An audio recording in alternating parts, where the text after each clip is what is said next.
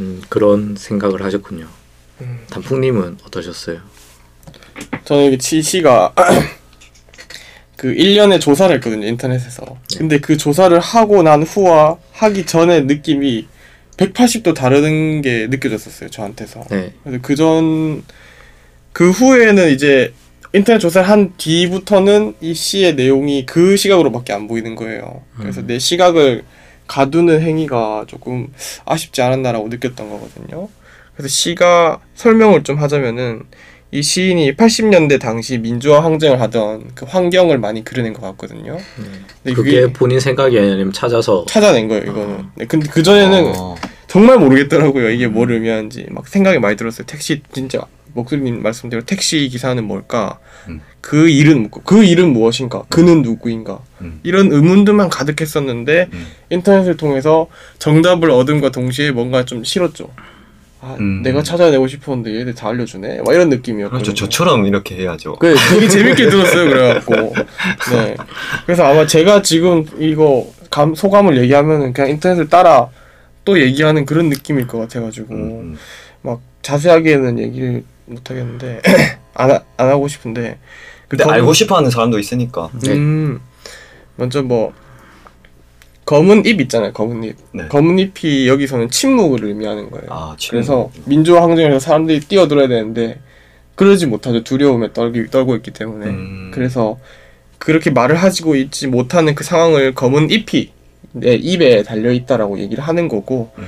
그리고 뭐 잎들의 포효를 견디다 못해 울음을 터뜨렸다라는 부분에 대해서는 그 상황이 너무 분통한 거예요. 다 같이 뛰어들어서 항쟁을 해도 모자를 판에 다 조용히 있고 침묵하고 있다는 사실을 자, 사실을 참다 참다 못 참아서 막 울음을 터뜨리고 그렇게 되는 거죠. 음.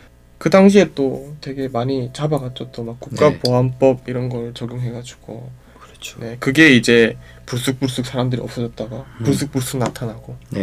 나타났는데 막 멍들어 있고 정신 이상자 돼 있고 막 음. 그런 상황을 얘기하는 것 같아요. 그게 영화 변호인의 배경과 네, 겹치죠. 임, 임시완이 막 끌려와가지고 그렇죠. 얻어맞고 제가 그래서 변호인 떠올랐다고 딱 적어왔습니다. 81년 9월에 저기 공안 당국이 독서 모임을 하던 청년들을 영장 없이 체포하고 영장 없이 그리고 감금하고 고문한 사건 이름이 있죠. 네. 불임 사건. 음. 네. 제목은 이, 이, 이적 표현물 학습과 반국가단체 찬양 및 고무죄라고 어. 합니다. 제명이. 그래서 이에 맞서서 이제 공동 변호인으로 이를 변호한 노무현 어, 대통령이 나오는 그런 이야기죠. 그냥. 네. 네. 네.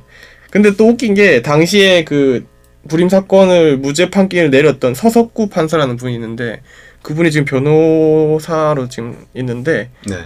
당시 아, 지금 변호인이라는 영화가 역사적으로 많은 부분을 왜곡해놨다라고 또 얘기를 하더라고요. 음, 그렇겠죠. 아무래도 영화를 하니까. 예, 영화가 정치적인 그 연장선상에 있다 이렇게 얘기를 해버리더라고요.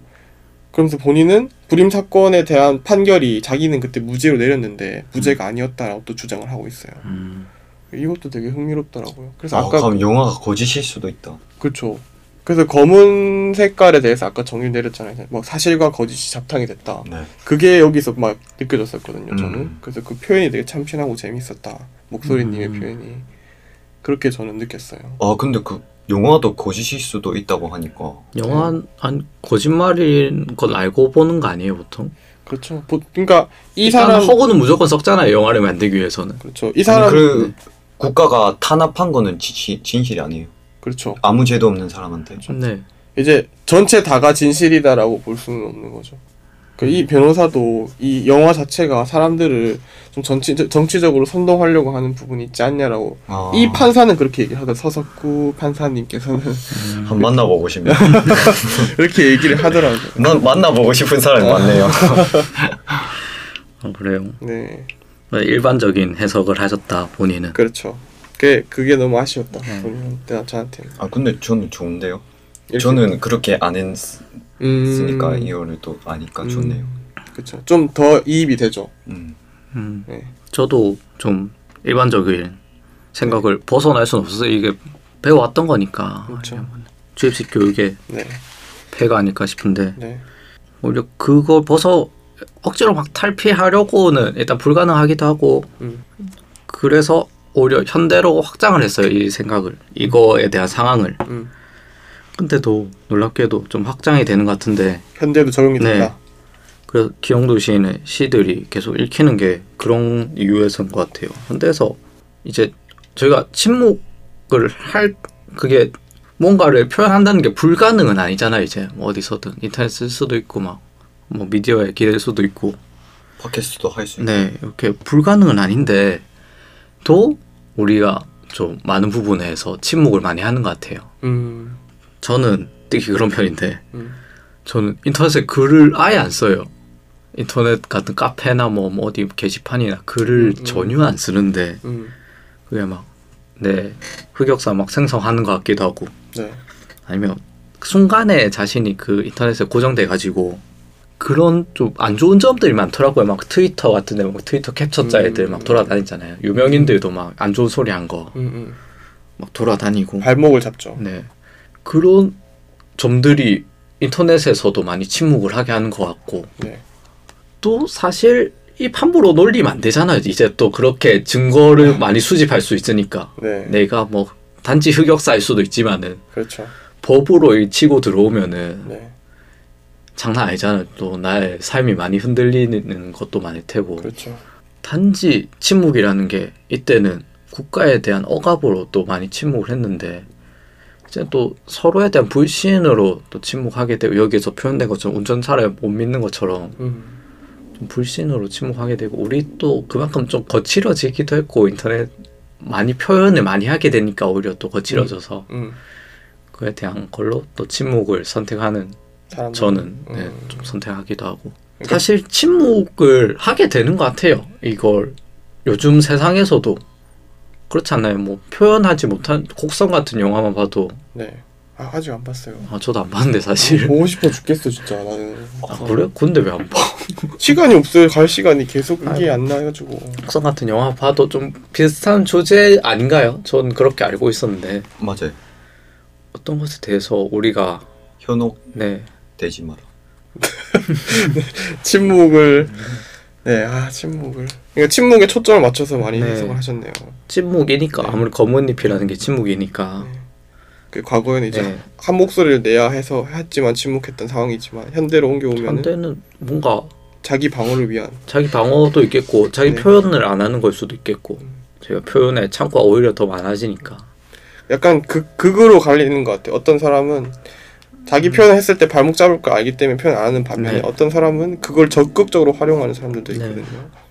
근데 상당히 현실에도 현대에도 좀 어느 정도 끌어올 수가 있는 음. 부분이 많지 않았나 음, 입속에 검은잎이란 지가 그렇죠.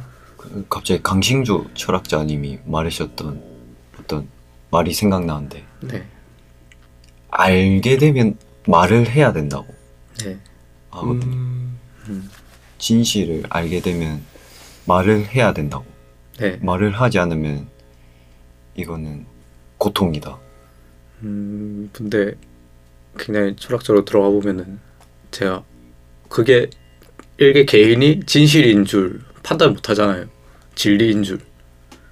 네, 그냥 신앙일 수도 있잖아. 그 진실이라고 믿는 것 자체 그냥 나의 믿음이잖아. 음, 어떤 의미에서 그 문장만 듣기로는 어떤 의미에서 하신 말인지 잘 모르겠네요. 저는 그 이- 믿음을 표현을 해야 된다는 것인지, 아 진짜 진실한 진리를 세상에 퍼뜨려야 된다는 것인지, 종교적으로 아, 종교적인 가기보다는- 것 말고도 과학적인 것도 빅뱅도 사실 모르잖아. 그 당시에 우리가 안 살아 있었잖아. 그렇지만 이론으로서 일종의 저는 믿고 있는 거라고 생각하거든요. 음, 옛날 뭐 그 사람들은 그거를 뭐 증명했다고는 하지만 뭐 증명 증거가 많고 근데 또 발레가 나온다면 깨질 수도 있는 거잖아요. 그게. 근데 이거는 자기가 진실이라고 판단할 수 있잖아요. 나는 네가 좋아. 나는 네가 싫어.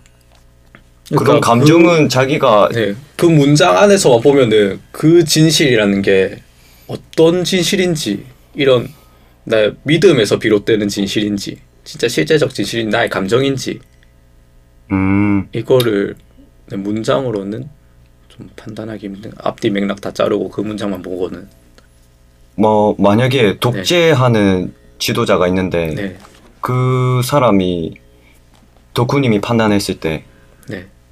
옳지 않다. 옳지 않다고 생각되는 게 진실이라고 판단할 수 있지 않을까요? 진실이요. 네. 그, 그 근데 독재 지도자가 옳다고 하는 게 진실일까요? 음, 상황마다 다르겠죠. 상황마다 어떤 상황마다 세종대왕을 성군으로 치잖아요. 왕이잖아요. 근데 그 사람은 왕정 시대. 그 왕정 시대는 지금 보면 굉장히 뒤떨어진 문화죠. 근데 음, 독재자는 아니었잖아요. 그래도 독재자. 왕과 독재자는 좀 개념이 다르지 않아요? 현대 사회에서 독재를 말하는 거예요. 어떤 사회 안에서 독재를 말하는 건지. 어떤 근데 그게 기업 문화만 해도 굉장히 강력한 리더가 있으면은 그 리더가 유능하면은 네. 이익이 되는 경우가 많지 않나요? 근데 그거는 너무 그 사람을 좋은 쪽으로만 해석하려고 해서 아니, 해석하는 그러니까 것 같아요. 아, 나쁜 쪽으로 해석할 수도 있는데 좋은 쪽으로 해석할 수도 있잖아요. 근데, 근데 100%다 만족시킬 수는 없잖아요. 사람. 그러니까 그건 좋은 사람에 대해서는 그 사람이 좋았던 게 진실이잖아. 근데 나쁜 사람에 대해서는 그 사람 나쁜 게 진실이잖아. 음, 그 보편적 진리가 될 수 없잖아요. 그러면은. 아 상대적이다. 네. 그래도 그 사람 각각마다에는 진실이라고 생각하는 게 음, 그러니까 있을 그 것 진실이 개인이 믿는 것인지 음, 진짜 세상의 진리인지 그거를 그 문장에서는 잘 모르겠다 나는. 음, 저는 개인, 진리인지 진실인지. 네. 저는 개인의 믿음이라고 생각합니다. 진리를 찾아내는 거는 좀 불- 저는 불가능에 가깝다 생각하거든요. 아, 철학자 뭐, 그 선생님 말씀하셨다니까 음, 어떤 의미인지 잘 모르겠네요. 그 진리 탐구하시는 그게 분들이니까. 어떤 맥락에서 그 얘기가 나왔냐면 지금 우리나라 현 사, 상황을 이- 지금 좀 까, 까고 있었어요. 음, 좀 음, 진보 성향이셨나? 한국 경제 그 좀 안 좋은 면들을 까고 있었는데 음, 이제 사람들이 그런 거 우리나라 담아, 좀그 시위도 안 하고 음, 담아두지 그러니까 말고 어떻게 보면 해라. 침묵이 나쁘다라는 걸 얘기하신 거네요. 그렇죠. 음. 예, 침묵하지 마라. 그 맥락 안에서 이렇게 음. 말을 하셨어요. 그런 의미에서 말씀하셨으면은 음, 네 그런 상황도 있다고 생각합니다. 좀 지금을 바꾸기 위해서는 침묵하지 말아야겠죠. 지금이 나쁘다고 생각한다면 그렇죠. 부당하다고 생각한다면. 진리를 얘기하기는 어렵죠.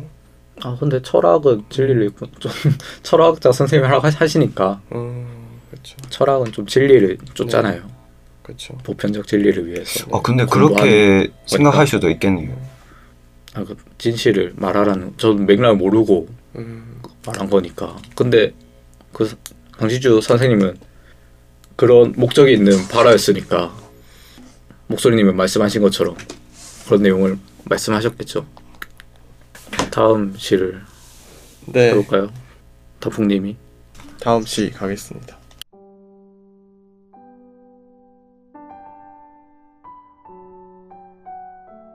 그날 어둑어둑한 여름날 아침 낡은 창문 틈새로 빗방울이 들이친다. 어두운 방 한복판에서 김은 짐을 싸고 있다.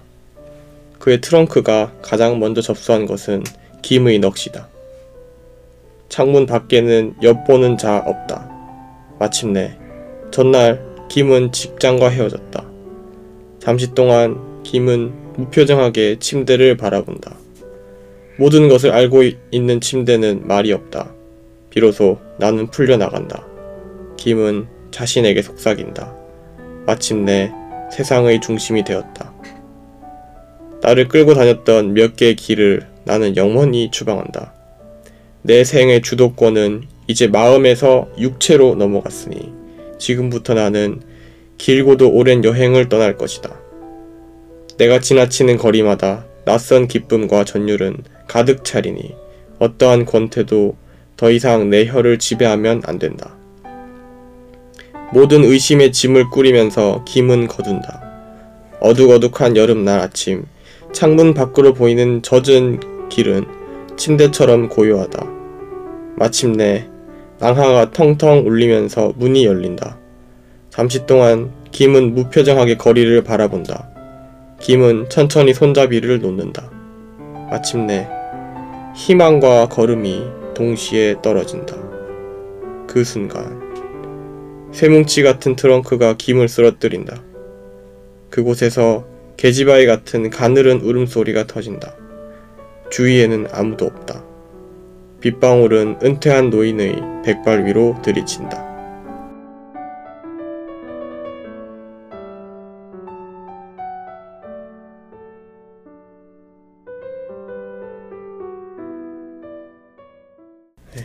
네, 그날 네, 제가 시간이 없어서 네.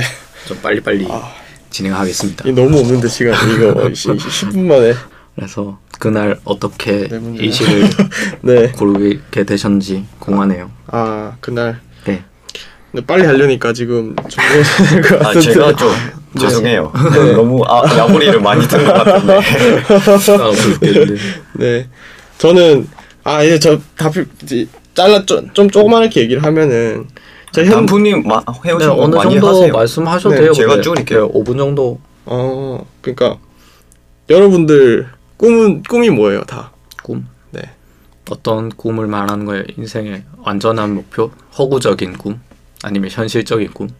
어 그냥 지금 딱 꿈이란 얘기를 들었을 때 나는 무슨 꿈을 가지고 있다라고 얘기할 수 있어요. 공개성 공개 강연 같은 거 나갔다고 생각해 보세요. 돈 많이 버는 거. 돈 많이 버는 거. 돈 많이 벌어서 돈 걱정 없이 행복하게 사는 거. 동목점 좀 책을 쓰는 겁니다. 책을 쓰는 네. 9년 어. 뒤에. 거. 9년 뒤에 네. 그거랑 지금 현재 원하는 삶과 안정된 삶. 안정된 삶 네. 거의 동일시 되네요. 네. 돈을 많이 벌어서 안정되게 살기 위해서. 그러면 그렇게 하려면은 지금 현재 내가 막 원하는 하고 싶은 일들을 조금은 감수해야 되지 않나요?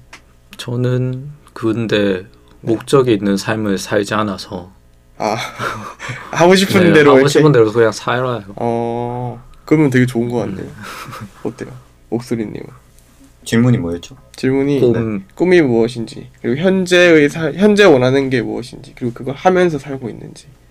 현재 원하는 거는 그 책을 만드는 거랑 연결되는 것 같아요. 음. 네. 그거에 관련해서 음. 제가 조금 노력도 하고 있는 것 같고 네. 네. 그래요. 네.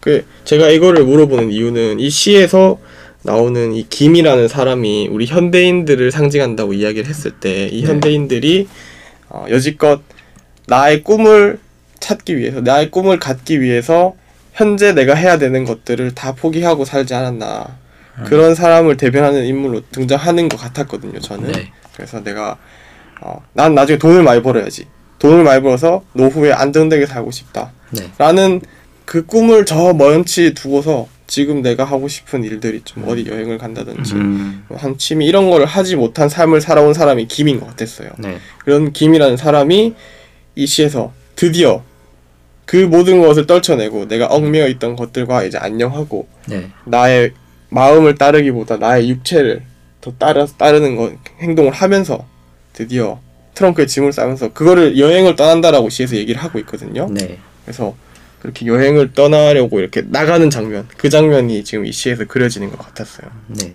네, 근데 마지막 끝에 보면은 아 못 나가죠 결국에는 네. 나가려고 하다가 한 발자국을 떼는 순간 자빠져요 자기가 자빠지면서 트렁크가 자기 위에 이렇게 너- 넘어지면서 어린아이 같은 신음소리를 내뱉는데 그게 계지바이. 계지바이 같은 네. 신음소리를 내뱉는데 그게 자신이 이미 너무 늦어버린 거죠 음. 그런 탈출을 감행하기에는 노인 노인이 네, 됐고. 백발 백발의 노인이 돼버렸고 주위엔 아무도 없고 네. 빗방울을 맞으면서 끝이 나죠 시가.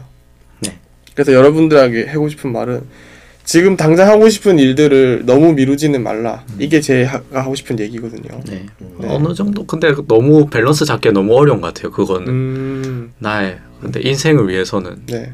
하기 싫은 일도 해야 되는데 공부나 뭐 이런 그건 거를 해야 그렇죠. 되는데 네. 근데 그, 그게 너무 네. 막 심한 게 있잖아요. 어떻게 네. 보면 우리나라 같은 경우는 다른 유럽이나 이런 국가들에 음. 비해서 더 심한데 유럽은 어뭐 중 중고등학교 이런 데서 행복이라는 걸 가르친대요. 음. 행복이 뭔지에 대해서 고심하게 하고 그거를 집에 가서 찾아와라는 식으로 음. 얘기를 하는데 우리는 그런 거 없잖아요. 저희 또 안 하진 않았던 것 같은데 어릴 때 아. 초딩 때 안 하진 않았던 것 비중이 너무 작아서 네, 저희는 거의 그래서 뭐 중고등학교 해 고등학교 수능 치고 네. 수능 때뭐 이렇게 뭐 하는 클리셰 같은 얘기 있잖아요. 네. 뭐 고등학교 대학교 가고 대학교에서 직장 되고 직장인 되면 결혼하고 결혼하면은 뭐 뭐 또 이제 뭐 퇴사 퇴직 걱정하고 뭐 이렇게 쭉 이어지다 보면은 자기의 원래 꿈조차 희미해지는 거예요. 음. 초등학교 때는 너 장래희망이 뭐니? 대통령이요 소방관이요. 그렇게 꿈이 가까웠지만 음. 점점 나이를 들어가면서 꿈도 점점점 더, 더 다양했던 꿈들이 하나로 줄어들고 모든 사람들의 꿈이 그리고 더 멀어져 버리고 마침내 이룬 사람도 있지만 대부분은 이렇게 어느 정도 운이 있어야죠. 네. 운이 있어요. 먼 발치에 있는 꿈이 가까워지지 않아요. 계속 멀어지는 형태인 사람들도 있거든요. 근데 꿈을 품고 사는 사람이 그렇게 많을까요? 꿈을 품고 살아야 된다고 얘기하는 거죠. 품고 있지 음. 않기 때문에. 그, 그, 레일을 일단 그 선로를 따라가는 거잖아요. 저희가 보통 한국사에서 추천되는 거는. 그렇죠. 스펙 경쟁하고 네. 막. 그 선로를 따라간다는 그 안심감, 이런 것도 행복의 일종이 아닐까 싶은데. 음, 근데 그 그, 거는 제 3자가 봤을 때 그게 그게 행복할 수도 있죠. 내가 행복하다고 느끼는 모습을 보면 네. 아좀제제 그쵸. 생각에는 근데 저희가 그런 왜곡에 대해 많이 접하게 되면서 그 꿈에 대한 가치조차 왜곡, 서양 문화가 그냥 음, 주입이 돼서 음. 이렇게 생각을 하, 게 됐을 수도 있잖아요. 근데 그게 좀 네. 더 저희 그렇- 원래 뭐 보편적으로 그냥 어디 가고 나가서 성공하고 옛날에 뭐 네. 이름 떨치고 네. 많은 사람들이 성공했던 것처럼 이런 삶이 그럼 덕후님은 네, 그 오히려- 안정된 삶도 옳다. 아 예, 어, 행복할 수 있다. 그렇게 그냥 자기가 이렇게 한국 사회에서 주어진 삶을 소화해내는 것도 네. 행복을 느낄 수 선택했으면? 있는 네 행복을 느낄 수 있는 방법이 아닌가 하나요. 음, 그리고 우리가 한국에 뭐 태어나고 싶어서 이 나라를 선택한 건 아니잖아요. 그렇죠. 그렇지만 태어나게 됐고 그런 환경 주어졌고 그래서 이런 생각을 하게 될 수밖에 없는데 어떻게든 뭐 주어진 길을 따라가서 음. 솔직히 안 따라가면은 솔직히 불안하잖아 그게 그렇죠. 대학 안 가고 뭐 그렇죠. 취직 안 하고 이런 네. 불안하니까 그걸 따라감으로써 얻을 수 있는 행복도 있다. 네, 마음의 음. 안정이 있으니까 음. 어느 정도 그게 또 행복이랑 연결되지 음. 않을까 아, 저희 또 막 그 고등학교까지 죽도록 음. 공부해서 좋은 대학 명문대 가면은 부모님들 너무 좋아하시잖아요. 그렇죠. 그것도 일종의 행복이 아닌가. 그 가치를 마냥 부정할 수는 없지 않나. 음, 그 행복. 저는 근데 꿈, 그러니까 꿈이라는 게 네. 그 어떤 꿈을 그러니까 아까 돈을 많이 벌고 네. 싶다고 했잖아요. 그러면 돈을 많이 벌기 위해서 내가 지금 많이 희생을 해야 되잖아요. 음, 난, 난 그렇게 못해, 근데. 근데 난 성격상. 예, 그러면 본인 하고 싶은 네. 걸 이제 계속 사는 저는. 그러니까 돈을 많이 벌고 싶다는 게이 네. 자본주의 틀 안에서 좀 네.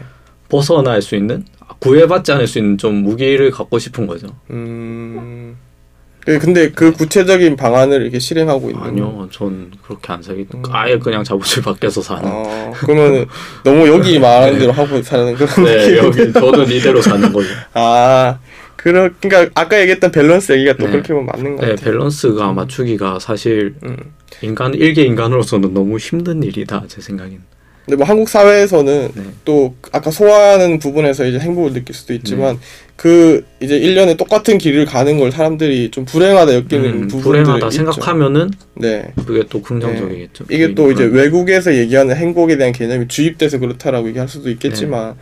저- 전체적으로 사람들이 쉽다고 느끼지 않아요. 재미있다고 느끼지 않거든요. 음. 오히려 이렇게 그 어릴 때 안전 안정적인 노선에서 벗어나는 거를 음, 용기 있게 한 사람들이 음. 더 많은 행복을 누릴 수 있다라고도 저는 생각을 해요. 음, 그래서 막 그때 이제 막 자기 전 재산을 털어서 뭐 네. 해외여행 갔던 사람이나 또 뭐 한비라는 사람이나 뭐 음, 제가 앞전에 소개드렸던 여러 모험가 분들이나 네. 네, 그런 삶도 어떻게 보면 좀 저희가 따라 쫓아가야 할 또 다른 노선이 아닌가 그렇게 생각을 합니다. 저는. 덕훈이 말씀하신 게 좀 위험할 수도 있다고 생각한 게 네. 북한이 떠올랐거든요. 네. 북한 안에서도 행복한 사람은 있겠죠. 네. 충분히. 네. 음, 근데 그, 그걸 멀리서 봤을 때 안타까운 마음은 있는 거죠. 조금. 음, 음, 북한 안에서도 뭐 부자들은 막 존나 호화롭게 맛있는 거 먹고 이렇게 살 수 있고 행복을 느낄 수 음. 있는 것 같은데 뭔가 이래 멀리서 보면 근데 부도덕에서 그 하는 행복은 좀 긍정하는 건 아니고 뭐 사람 죽여서 행복한 사람도 있을 수도 있잖아요. 근데 음. 사이코패스 같은 사람들은 근데 그거를 뭐 옳다고 이건 아니거든요. 너무 극단적인 예고 그거는 약간 네. 이, 이 얘기 같아요. 북한에서 있는 사람들은 부도덕적인 행위를 안 했지만 그냥 안 해도 그냥 인민에 세뇌되어서 행복할 그쵸. 수도 있다. 그쵸. 그거를 좀 위험하게 생각하는 좀 건지. 갇혀 이- 있다고 생각되지 않아요? 음, 약간 음, 개몽해야 된다. 개몽. 개몽이라기보다는 아 개몽이라고도 할 수 있겠네. 그거는 개몽 갇혀 있는 세뇌적인 생각을 하고 있기 때문에. 근데 그, 그 행복을 부정하기는 개인 행복을 내가 마냥 아 너 바로 틀렸다고 음. 이거 네. 하기는 좀 힘든 일이 아닌가. 그 시, 잘못된 네. 행복을 얻고 있더라도 음. 그 세뇌된 억압된 행복이라도 음. 개인의 행복 자체를 내가 딴 사람이 타인이 부정하기는 그래서 행복 자체가 네. 굉장히 주관적인 네, 영향이 오히려 많이 있으니까. 더 그게 더 음, 짜증. 짜증나는 일이 아닌가 본인에게는 그래 이제 그렇게 직접적인 이렇게 그게 없, 없이 그냥 이제 싫어하는 게 이제 쓱 다가가고 본인이 있고 느끼고 이렇게 해서 만약에 네 본인이 네, 네. 뭐 다른 행복을 찾고 싶다 그렇죠. 이거는 괜찮은데 네. 만약 그리고 너, 또- 너는 야 꿈을 안 쫓으니까 불행한 삶을 살고 있어 이거는 맞아요. 저는 별론 것 같아요. 그리고 맞아요. 그런 사람들 있잖아요. 탈북했는데 한국에 왔는데 음. 행복하게 좀못 음. 사는 사람들도 있고 맞아요. 그래서 막 아이러니한 상황이 네. 좀 많죠. 어, 꿈을 안 쫀다 그런 건 아니고 네, 이 씨가 이렇게 슥 나가서 음, 맞아. 본인이 슥 인정하고 그렇게 네. 그렇게 영감 받고 그렇게 가는 네, 사람도 있을 거고 그렇게 생각하는 사람은 이게 지가 난 꿈을 사실 꿈을 꾸고 있는데 네, 네. 너무 삶에 치여서 그 꿈을 잊고 살았네. 그렇죠 그거를 이제 말을 하시는 거죠. 예, 인식하게 되는 계기가 되는 좋은 시가 되지 않을까라고 네. 저는 그렇게 생각했습니다 목소리님은 한 30초 드릴게요. 어떤 아, 생각을 저 이거에 대해서 네. 진짜 전해주고 싶은 말이 있어서 좀 네. 많이 어, 적어왔는데 네. 아예 하면 안 될 것 같네요. 네. 너무 긴데. 전해주고 싶은 말을 골자만 전해주세요. 네 전해주고 싶은 말 한 두 문장으로 어쩔 수가 없어요 시간이 네 30초 드리겠습니다. 요약해서 말하자면 네. 이동진 그 네. 평론가님의 삶을 약간 인용해왔는데 네. 결론만 말하면 하고 싶은 걸 자기가 선택해서 사는 게 오, 옳은 것 같다. 음. 음, 맞아요 음. 저는 진짜 그렇게 생각합니다 이 말씀을 하셨는데 지금 줄줄줄 설명하려니까 시간이 너무 없네요. 음, 하고 싶은 걸 내가 하는 게 옳은 것 같다. 이 시에선 좀 그런 마음을 느꼈다. 네. 하고 싶은 걸 못한 사람이 그려져서 때문에. 그쵸 네. 못해서 못했는데 시간이 너무 흘러서 두 분은 백발이 좀 됐죠 비슷하시네요. 저는 좀 달랐거든요. 네 좀 젊은 빨리- 마음으로 읽어서 네. 1, 2연은 좀 그랬어요. 좀막 직장과 헤어진 게 좀 기쁘고 해방되고 뭐 이런 건데 네. 3연에서 노인이 막 백발리로 비가 내리잖아요. 그쵸. 좀 분위기 반전되는 것 같은데 그렇죠 맞아요 이게 이 시가 옛날 쓰여진 시지만 20년쯤 전에 쓴 시지만 이것도 현실을 환기하는 것 같아요. 네. 직장이 억압이라고 생각하면서도 계속 그 안에 사실 있어야 되잖아요. 그렇죠 먹고 살기 위해서는. 네. 근데 이 노인은 거기서 나오게 됐으니까 오히려 그 상황이 너무 슬픈 게 아닌지 현실에 더 이상 내가 설 자리가 없어지니까 아 본인이 네. 그렇게 느낀다 네 눈물을 흘리잖아요. 울음 울음을 하잖아요. 네. 울음소리 터트리잖아요. 네 이게 제일 느끼는 척하면서 반어적으로 그런 모습 보이면서 음. 나왔지만은 사실 울음 터트릴 정도로 좀 마음이 아픈 일이 아닌가 내 직장에서 내가 잘린다는 거는 음, 이게 뭐 고령화나 뭐 정년퇴직, 네. 노인 복지, 네. 은퇴라는 단어가 있긴 있어요 진짜 네 이런 목 이런 것들이 많은 주제가 뒤섞일 수 있는 시인 것 같아요. 음, 나중에 은퇴한 사람들의 시선에서 봐- 보셨나요? 네, 아좀 현실 현 현대 문제와 좀 대입해 보면은 음. 그런 문제와 또 연관이 돼 있는 음. 게 아닌가. 그것도 현대 그것도 문제 네, 중 하나죠 좀. 맞아요 예. 그렇게 전 그렇게 좀 읽었습니다. 다음, 아, 시간. 바로 다음 식을 해야 될 것 같은데. 아유, 지금 몇 분이지? 시를 좀 빨리 읽어야겠어. 제 시가 좀 길어가지고. 아, 예, 맞아요. 제일 길죠. 소설이던데. 네, 이거 어, 읽겠습니다. 한 5분 만에 하죠. 안개는. 안개 1. 아침 저녁으로 색강에 자욱의 안개가 낀다. 2. 이 읍에 처음 와본 사람은 누구나 거대한 안개의 강을 거쳐야 한다. 앞서간 일행들이 천천히 지워질 때까지 쓸쓸한 가축들처럼 그들은 그 긴 방죽 위에 서 있어야 한다. 문득 저 홀로 안개의 빈 구멍 속에 갇혀 있음을 느끼고 경악할 때까지. 어떤 날은 두꺼운 공중의 종이장 위에 노랗고 딱딱한 태양이 걸릴 때까지 안개의 군지는 색강에서 한 발자국도 이동하지 않는다. 출근길에 늦은 여공들은 깔깔거리며 지나가고 긴 어둠에서 풀려나는 검고 무뚝뚝한 나무들 사이로 아이들은 느릿느릿 새어 나오는 것이다. 안개에 익숙하지 않은 사람들은 처음 얼마 동안 보행에 경계심을 늦추는 법이 없지만 곧 남들처럼 안개 속을 이리저리 뚫고 다닌다. 습관이란 참으로 편리한 것이다. 쉽게 안개와 식구가 되고 멀리 송전탑이 희미한 동체를 드러낼 때까지 그들은 미친 듯이 흘러다닌다. 가끔씩 안개가 끼지 않는 날이면 방죽 위로 걸어가는 얼굴들은 모두 낯설다. 서로를 경계하며 바쁘게 지나가고 맑고 쓸쓸한 아침들은 그러나 아주 드물다. 이곳은 안개 성역이기 때문이다. 날이 어두워지면 안개는 색강 위에 한 겹씩 그의 빠른 옷을 벗어놓는다. 순식간에 공기는 희고 딱딱한 액체로 가득 찬다. 그 속으로 식물들, 공장들이 빨려 들어가고 서너 걸음 앞선 한 사내의 반쪽이 알- 안개에 잘린다.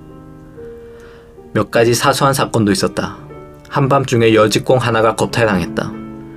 기숙사와 가까운 곳이었으나 그녀의 입이 막히자 그것으로 끝이었다. 지난 겨울엔 방죽 위에서 치객 하나가 얼어 죽었다. 바로 곁을 지난 3년 차는 그것이 쓰레기 더미인 줄 알았다고 했다.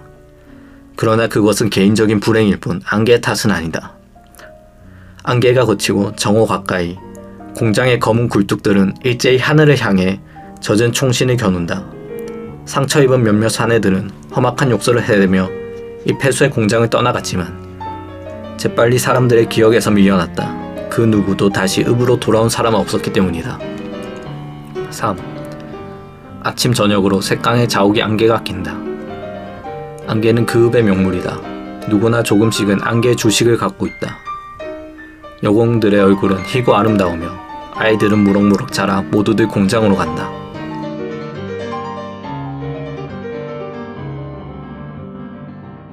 아, 네, 굉장히 빨리 읽었는데 네. 몇 분 남았죠? 네.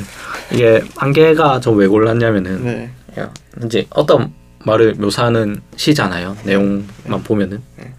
근데 단지 묘사를 위해서 이 시를 썼을까? 그건 아닌 것 같거든요. 1980년대 중반에 써졌을 테고 그렇죠. 뭐 고등학교 배웠던 식으로 해석한다면은 뭐 산업화가 진행되면서 나타나는 폐단, 음. 뭐, 뭐 서로 간에 관심이 적어지고 그렇죠. 그러한 현실을 뭐 여과 없이 보여주는 시 네. 이렇게 막 얘기할 것 같은데 네. 산업화로 생겨난 공장 매연이 뭐 안개고 네. 사건들이 막 안개 속에 일어나고 네. 이래 아- 막 여기 표현되는 것처럼 이런 사건들은 개인적 불행일 뿐 네.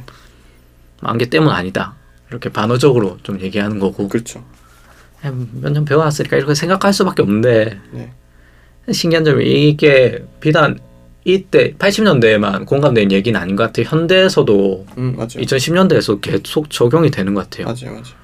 그래서 이 안개 저는 이 안개라는 거를 어떤 걸 상징한다고 했으면은 생각했냐면 이게 저희는 이제 소통의 방법이 엄청 많잖아요. 휴대전화도 생기고 뭐 카카오톡도 하고 페이스북, 트위터 이런 SNS도 하고 그렇죠. 근데 막 그런 소통의 방법은 늘어났지만 이게 뭐 진실한 소통하고 있느냐 뭐 이런 거에 대해서는 네. 많이 저희들이 계속 떠드는 주제고 문제 제기를 많이 하는 주제잖아요. 그렇죠. 그런 것들이 안개가 아닌가 소통에 대한 장벽이 오히려 생겨나는 것들이 전 안개가 아닌가 이렇게 생각했거든요. 음, 요즘에 또 막 인터넷으로 패거리 나눠가지고 네. 서로를 막 많이 공개. 요즘 가장 핫한 게 남자 대 여자 성대결을 많이 하잖아요. 음. 남혐 여 혐 이러면서. 네. 그래서 이- 저희가 막 오히려 더 많이 표현할 수 있고 더 많이 교류할 수 있는 장치가 더 많아졌음에 불구하고 좀 스스로를 안개 더 많이 가두고 있는 게 아닌가 이런 것 같아요. 네. 좀 그런 거를 많이 느꼈어요 이 시를 읽으면서. 오히려 그 페이스북이 생기면서 SNS가 생기면서 사람들이 더 고립되는 네, 그런 현상도 더, 생기고 어, 있죠. 가벼운 관계를 추구하게 되고 네. 안 좋은 면도 있고 네, 안 오히려 또, 있죠. 또 좋았던 진짜 도- 진실한 관계를 유지한 사람은 또 가까워진 계기가 될 수도 그렇죠. 있겠고 그렇죠. 그렇겠죠. 다풍님은 이 시가 네. 어땠습니까? 저는 안개를 TV, TV로 vs 비했습니다. TV라는 게 그 바보상자라는 별칭을 가지고 있을 정도로 사람들과 굉장히 친근하게 느껴지는 뭐 하나의 통로 같은 거잖아요. 네, 근데 한편으로는 사람들한테 뉴스를 계속 전해주잖아요. 네. 근데 그 뉴스를 들으면서 사람들이 그 뉴스에 등장하는 험악한 일들에 무감각해지는 거예요. 음, 오히려 계속 들으면서 음. 그래서 한편으로는 그 뉴스를 들으면서 타인을 의심하게 되는 거죠. 아, 이 사람이 혹시 그런 일 벌, 음. 벌릴지도 모를까. 그러면서 스스로가 다른 사람과 이제 멀어지는 그런 네. 고립되는 현상이 생기기도 하는데 또 반복적으로 반복적으로 전해지는 그 소식에 한편으로는 아 그러니까 나는 아니니까 괜찮지 뭐라는 그런 약간 네. 묘한 안도감을 느끼게 만들기도 하잖아요. 음. 그래서 그거를 이 시에서 막 표현한 것 같다. 안개가 어느 정도 네. 매체 역할을 하는 것 같다.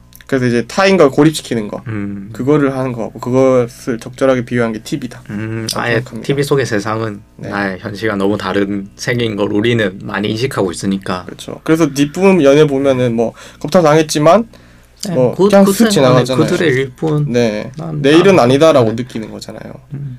그런 점에서 TV만 유사하지 않나라고 저는 음. 생각을 했습니다. 목소리님은 어떠셨어요? 저는 덕구님이랑 그 같은 맥락에서 네, 좀 이해를 했어요. 소통과 네. 그리고.